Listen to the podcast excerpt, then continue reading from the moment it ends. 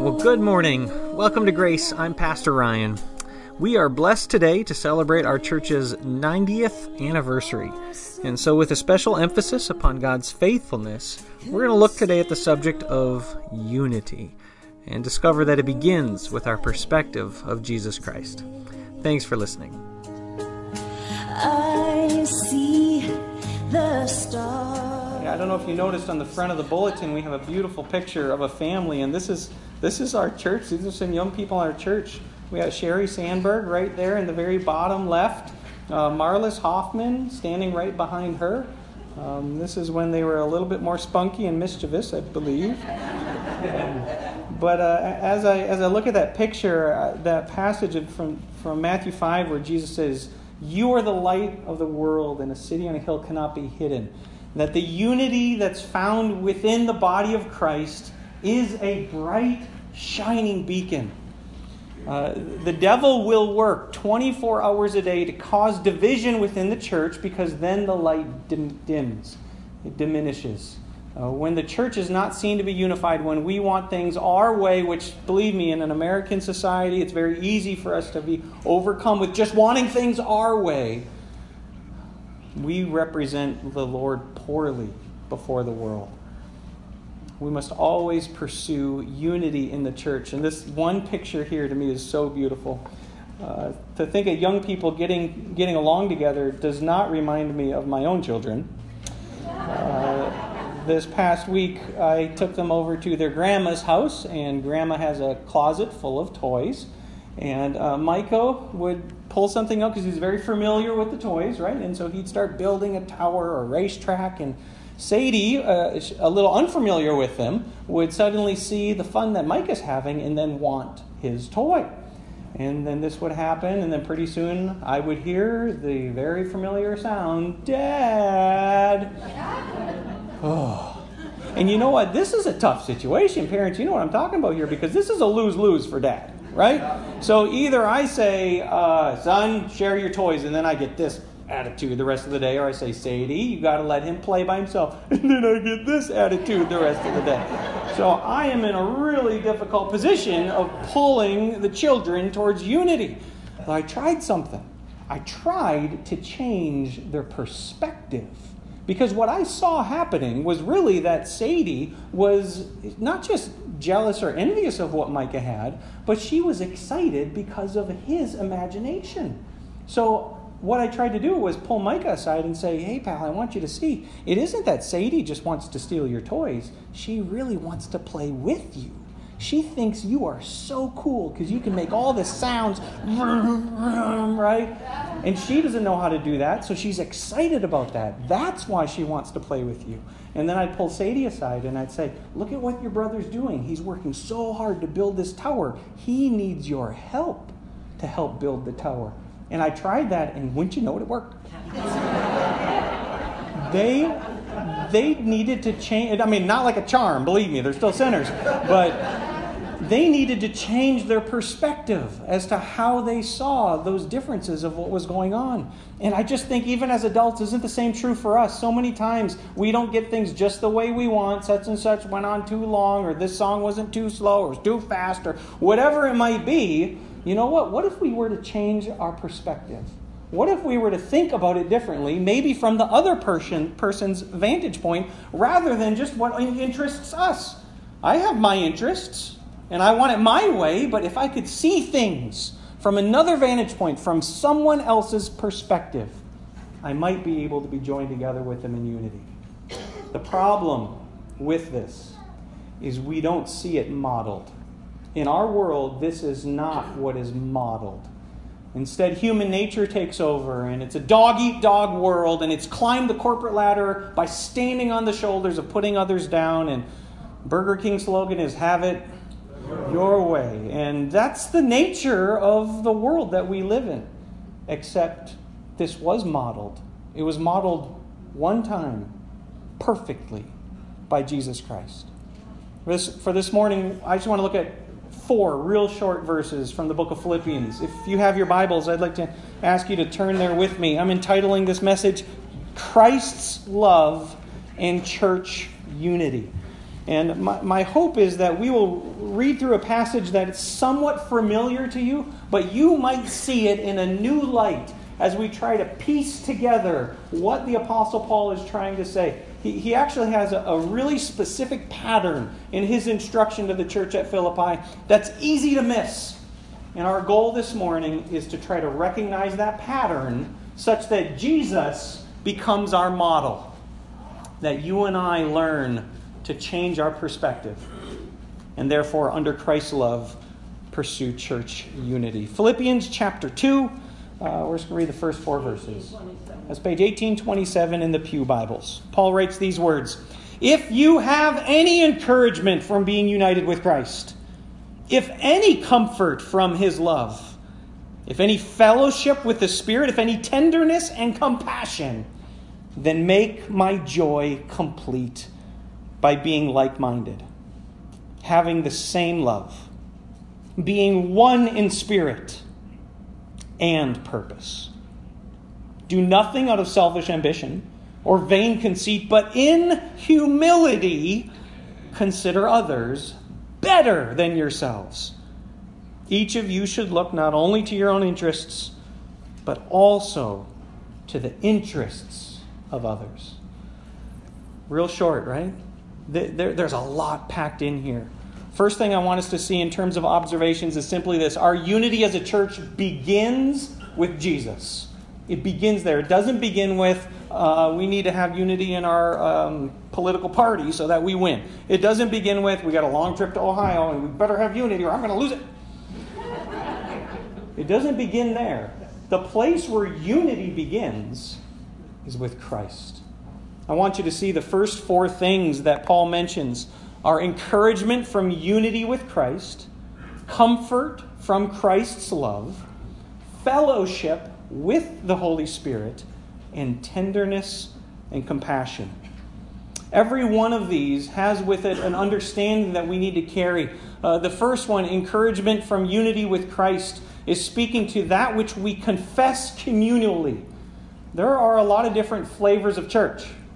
Right? There are a lot of different flavors, but we all hold to the same confession of Jesus Christ, conceived by the power of the Holy Spirit, born of the Virgin Mary, crucified under Pontius Pilate, suffered and died and was buried and was raised from the grave and ascended to the Father. Yeah. All these churches confess this. That's what it means to be united in Christ. The second thing that he mentions here is comfort from Christ's love. This one speaks to what we've already been talking about, which is God's grace in our life. It's a very unique kind of love, and we're going to talk about it again here. I'll just let you know ahead of time. It is called unconditional love. Thirdly, the unity of the Spirit is the way in which the Spirit takes over control. Not just control over those things that you would desire, but control over the entirety of who we are. It changes our desires, it changes our loves. Unity in the Spirit means that we begin to care about the same things. And this is not a work that can happen in and of ourselves. God knew. And He told His disciples, Look, guys, it's better that I go to the Father, because when I do, I will send the Spirit. And He will be the one that will bring this unity to the church by conviction, by teaching, by equipping and so, fellowship with the Spirit refers to that unity that we share. And lastly, tenderness and compassion is that daily walk with our Lord. So, it all begins with Jesus. You can't miss this because as we work through the end of this message, you're going to find a conclusion that rests on that single observation. However, it's the second point that I think we might often miss in reading that, which is our unity as a church is really a reflection of God's love for us. Which means if we're not unified as a church, what are we not reflecting very well? We're not showing God's love. And really, I, I think that this is probably the best litmus test in the heart of an individual for how well you know Jesus Christ, and therefore how well you know your own sin you'll recognize that in that, uh, that, that equation, there are some dominoes that come and hit one another. For you will not love Jesus Christ until you know you need a Savior. And you won't need a Savior until you know you're a sinner. And the Spirit is the one that convicts us of sin. So if you know the ways in which you deserve God's wrath, you will cry out for mercy, and God will have an unending supply of grace to provide for you, which will make you praise His name. You will love Jesus deeply. But that can't be faked. John writes uh, If anyone says that he loves God but hates his brother, he's a liar. He's lying when he says he loves God but he hates his brother. For who can love God who he has not seen when he doesn't love his brother who he has seen? You see, we reflect the love of God in our unity. And so the Apostle Paul, after he mentions these first four characteristics, which, by the way, I got to make sure you saw this, all begin with a, a, really important conditional word, two letters. Did you find it? Go ahead, look in the Bible. What word is it? it has two letters, shows up four times. What is it? If. That's right. Paul understands that this is kind of a conditional thing. So if you have any encouragement from being united with Christ, any comfort from his love, if there's any fellowship with the Spirit, guess what? There's going to be certain things I'm going to expect if that is true. But if that's not true, then we're not going to expect any of these things. I want you to see how they link up. The first one that he mentions is being like minded. This like mindedness comes directly from being united with Christ. Being united with Christ is not. Uh, it's not haphazard. It's not uh, without any conditions. What I'm trying to say is this it's not unity for unity's sake. It's not just let's all get along and, and, and let's just all get along and you can't judge anybody and make sure you're tolerant. That's not what this is. This is united under a very specific teaching that came from Jesus. I'm getting a little preachy here, but you got to hear this. So, Jesus, when he ascends to the Father and he's with his disciples, gives something called the Great Commission. You all heard it before, right? Go make yeah, we just finished a big series on missions, so they're sharp on that one, right? Uh, go make disciples by baptizing them in the name of the Father, Son, and Holy Spirit. That's why we sing the Gloria Patri. And teaching them to obey everything I've commanded you, Jesus says. Therefore, being like minded flows directly from finding our unity in Christ alone. The other day we were uh, working over here. Matthew Bowser asked for some volunteers to come. And uh, there was a few of us showed up early, and that whole playset came packaged in this tiny little box. We really couldn't believe how small the box was, but that's because somebody was just very good. Some engineer had a great time putting all the pieces together, right? You know, making it all fit just right. But as we began unpacking it, we decided uh, that you could look on each board and it had a number and a letter that corresponded numerically and alphanumerically. So we took each piece and we began putting them in order. And then after that, Matt said, okay, here are the instructions. Let's start gathering the pieces together and setting them in groups so that when people show up, they can start putting them together. And then Matt said, all right, now these over here, we can start to uh, assemble together. Now, what would happen if you got a bunch of guys together and nobody was in charge?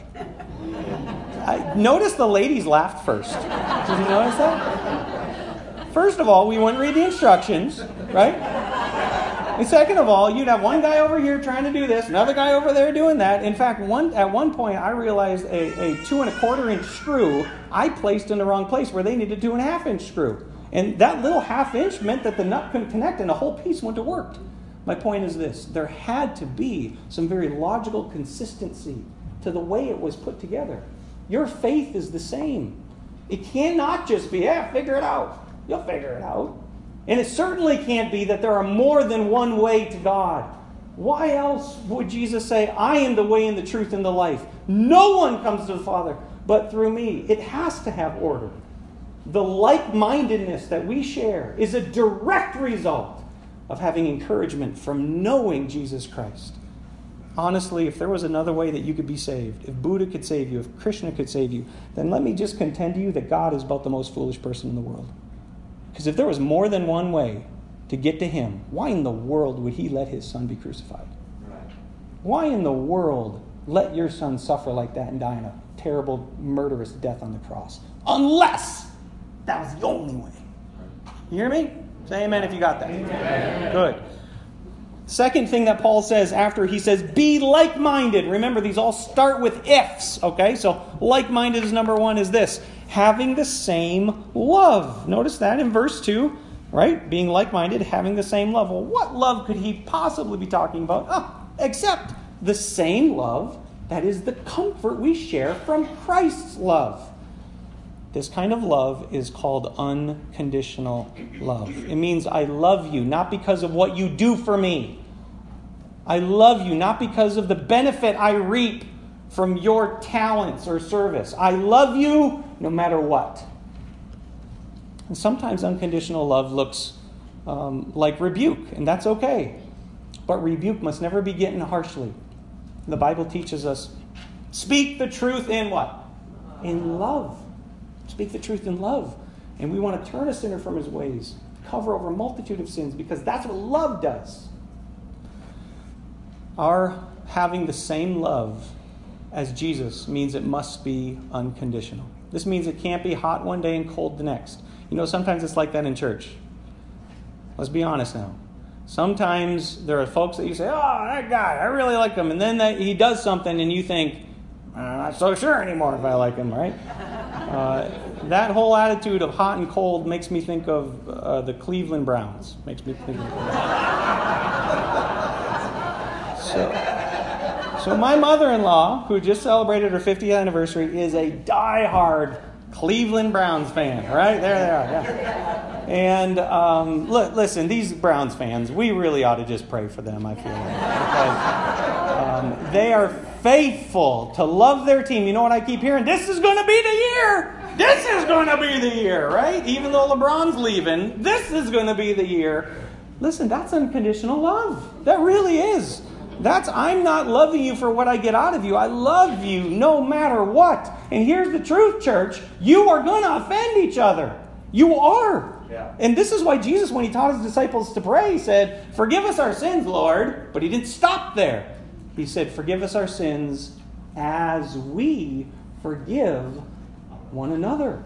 I, I really like the word trespass for this because trespass seems like a little tiny thing. Oh, just walk across edge of your property. Get off my property, right? Yeah. That, look, a trespass is a little thing, easily forgiven.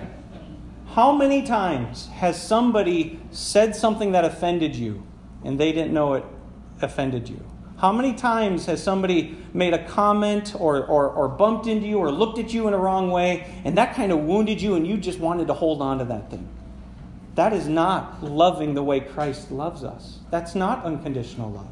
And so the command from this big if, if you have comfort from Christ, well, then you need to have the same love for one another. All right, thirdly, after this, is be one in spirit to be one in spirit. In the same way that the Spirit takes over control of us. That, that's what we must do is yield over our desires and our control, be controlled by the Holy Spirit. The Word of God will say, keep in step with the Holy Spirit. The church ought to do the same thing by being one in cooperation, by being one in the way that we function with each other. Again, for some reason, my mind goes back to the football stadium on this because I remember we were at a Packer game and um, my wife likes this a whole lot more than I do, but someone starts doing this, right? And I just want to sit there. I, I, I don't, can't see for a minute, right? So, so I felt like since it makes me so uncomfortable, I'll try it out on you guys. All right, so here, let's try this. what you're to do is when the row in front of you goes woo, the row in front, then your row go woo. All right, we're to try that. So front to start. All right, ready? One, two, three. Woo! Yeah, yeah. Didn't even go into that. Yeah.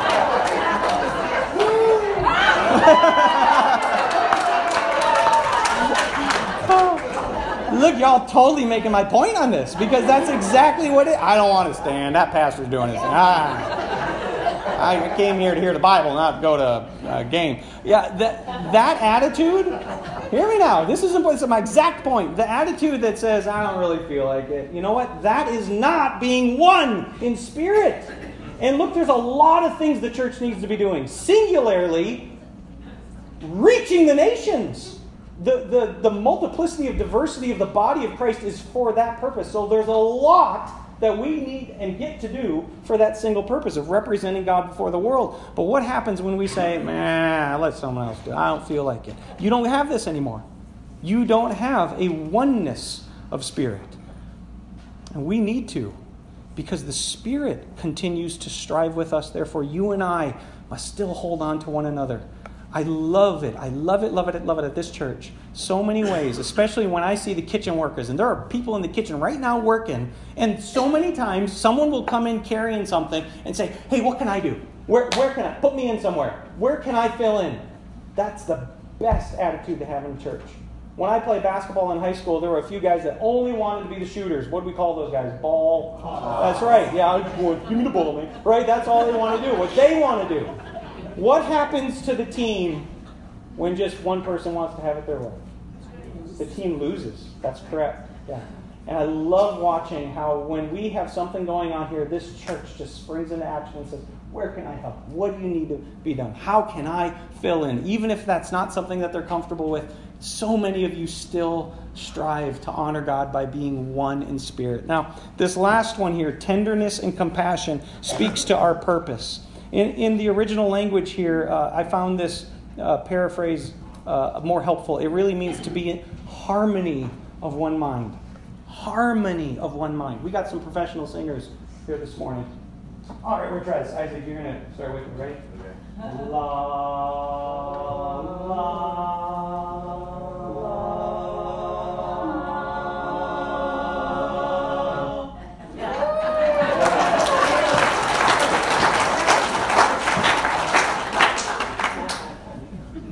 There are others of us, if we tried that, it wouldn't go so well. What you hear in the four part harmonies that God has gifted them with is that same idea of being one in purpose. Being one in purpose. And it flows directly from the way in which God is tender with you and He is compassionate with you. That's why we can be of the same mind and that we can fill in the various gaps so that the whole chorus is rounded out in the body of Christ.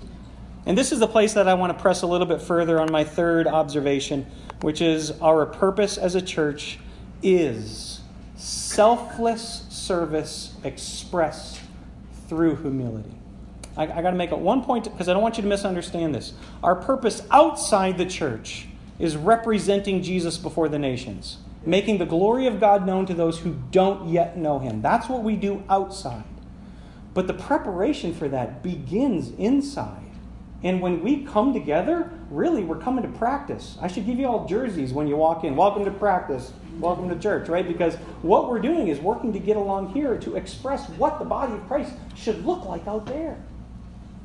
Our purpose as a church, how you treat one another, is nothing less than selfless service being expressed through humility. And so this really flows from the very last point that Paul makes. When he speaks to, if there's any tenderness and compassion, you need to be one in purpose. What that means is what flows just at the end in verse 3 and 4. And there's two don'ts and there's two do's. I want you to catch two things you shouldn't be doing, two things you ought to be doing. And um, they are as follows First, don't be selfish or vain. How many times can the preacher say that? Again, right? Don't be selfish or vain. Everything that you experience before you come to church will want you to be selfish and vain. That's the world's deal. That ain't God's deal. That's not how the church is to live. So that's the first don't, all right? That's the first admonition. But then you have a do, which is consider others as better. I honestly feel this is one of the most practical things that you can simply do is in your mind just think, man, Bruce Johnson's so much better than me. that guy is just the best. And uh, Brian Laura, I mean, that guy is that guy's just the best. So much better than me. Lee Bowser, he, he's just the best. If we begin to look at one another and just lift each other up above ourselves, you know what that will keep you from doing? It'll keep you from being selfish. Yeah. It'll keep you from being vain. When we consider others as better than ourselves. So he's got two more. Another don't says, don't look only to your own interests who took my parking spot this morning? That was my park. Don't they know that's my park? No, you got it wrong.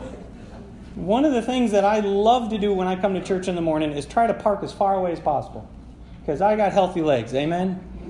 Yeah, and you got healthy legs too. And you know what? There's other folks in our church that are not quite as healthy. And so we got close spaces for them. If I look only to my own interests, and this is one of the things my wife, uh, I'm not sure if she can hear me right now. Oh, she can.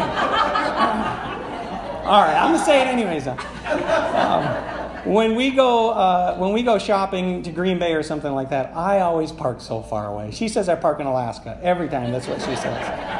And uh, one of the things that she tries to do, and which a lot of people do, is kind of hunt for the close spot. Anybody like that? I'm just going to hunt. And you see these cars circling and go, oh, there it is, and they get in there before everybody else.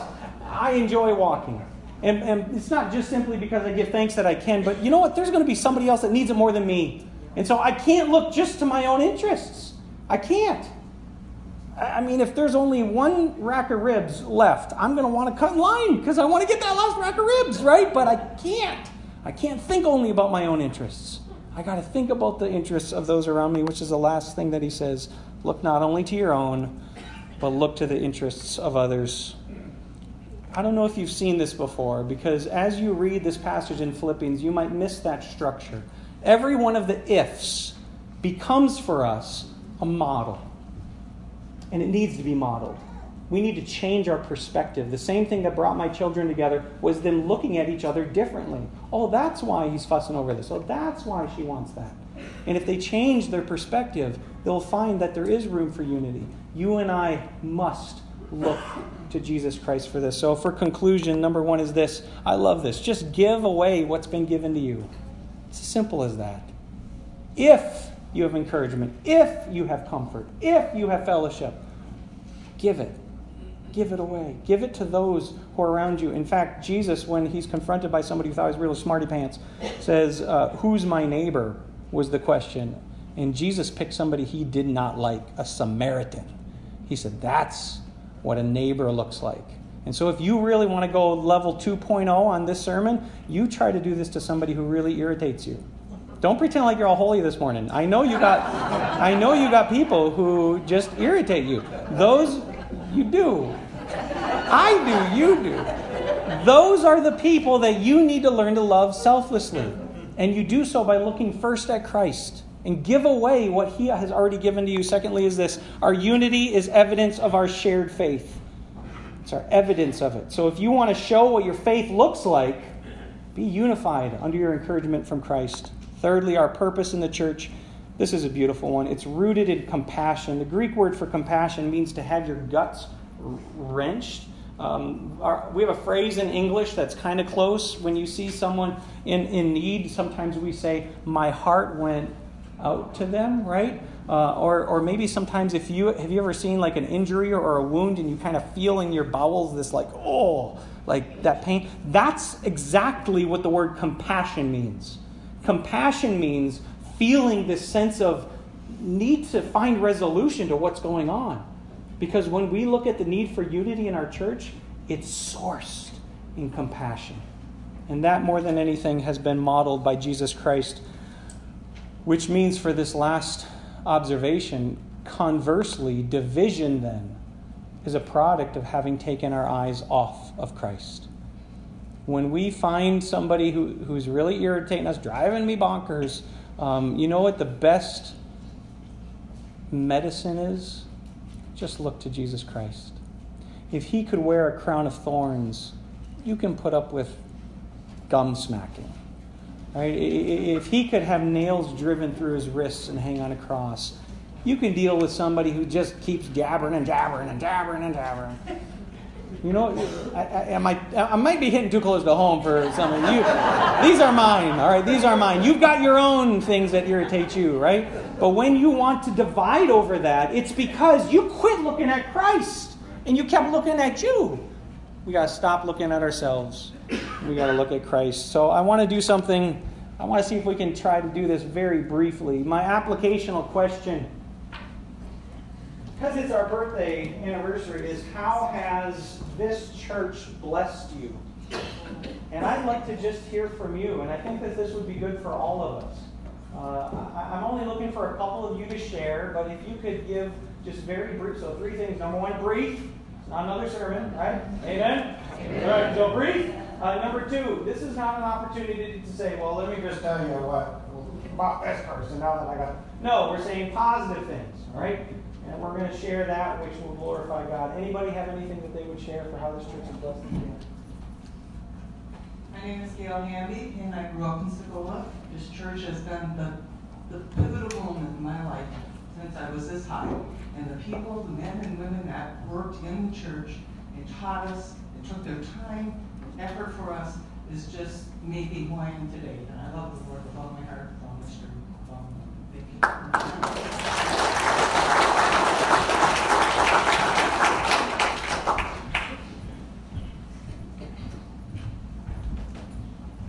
Hello. This church has shown me that I can do things that I never thought I could do. Many things they said, you can do it. I said, no, I can't. No, I can't. Yes, you can. And I did it. And they helped me do it.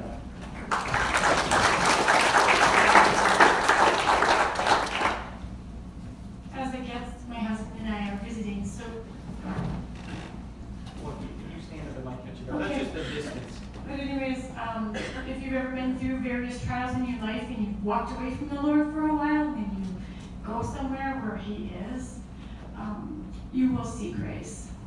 And I walked in today and there were people I knew from before, and it felt so good to hug them. It felt so good to just say hello, and it made me think of heaven. So thank you guys, being lovers of the Lord.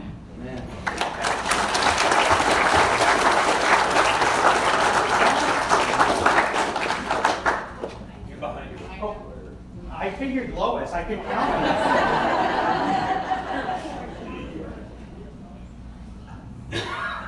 not knowing the Lord um, a year and a half or so ago, and walking in here was love. I have never felt love like this. This is my heart. This is my heartbeat. This is my love. You all. I love you all. Thank you. love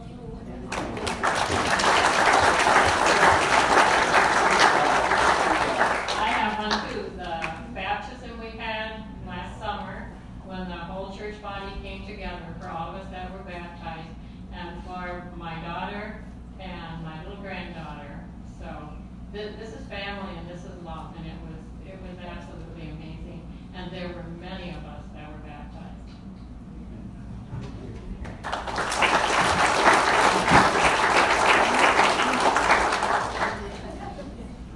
You, you know, uh, my dad passed away uh, two years ago, and um, I don't have opportunity to thank him anymore for the impact that he made in my life.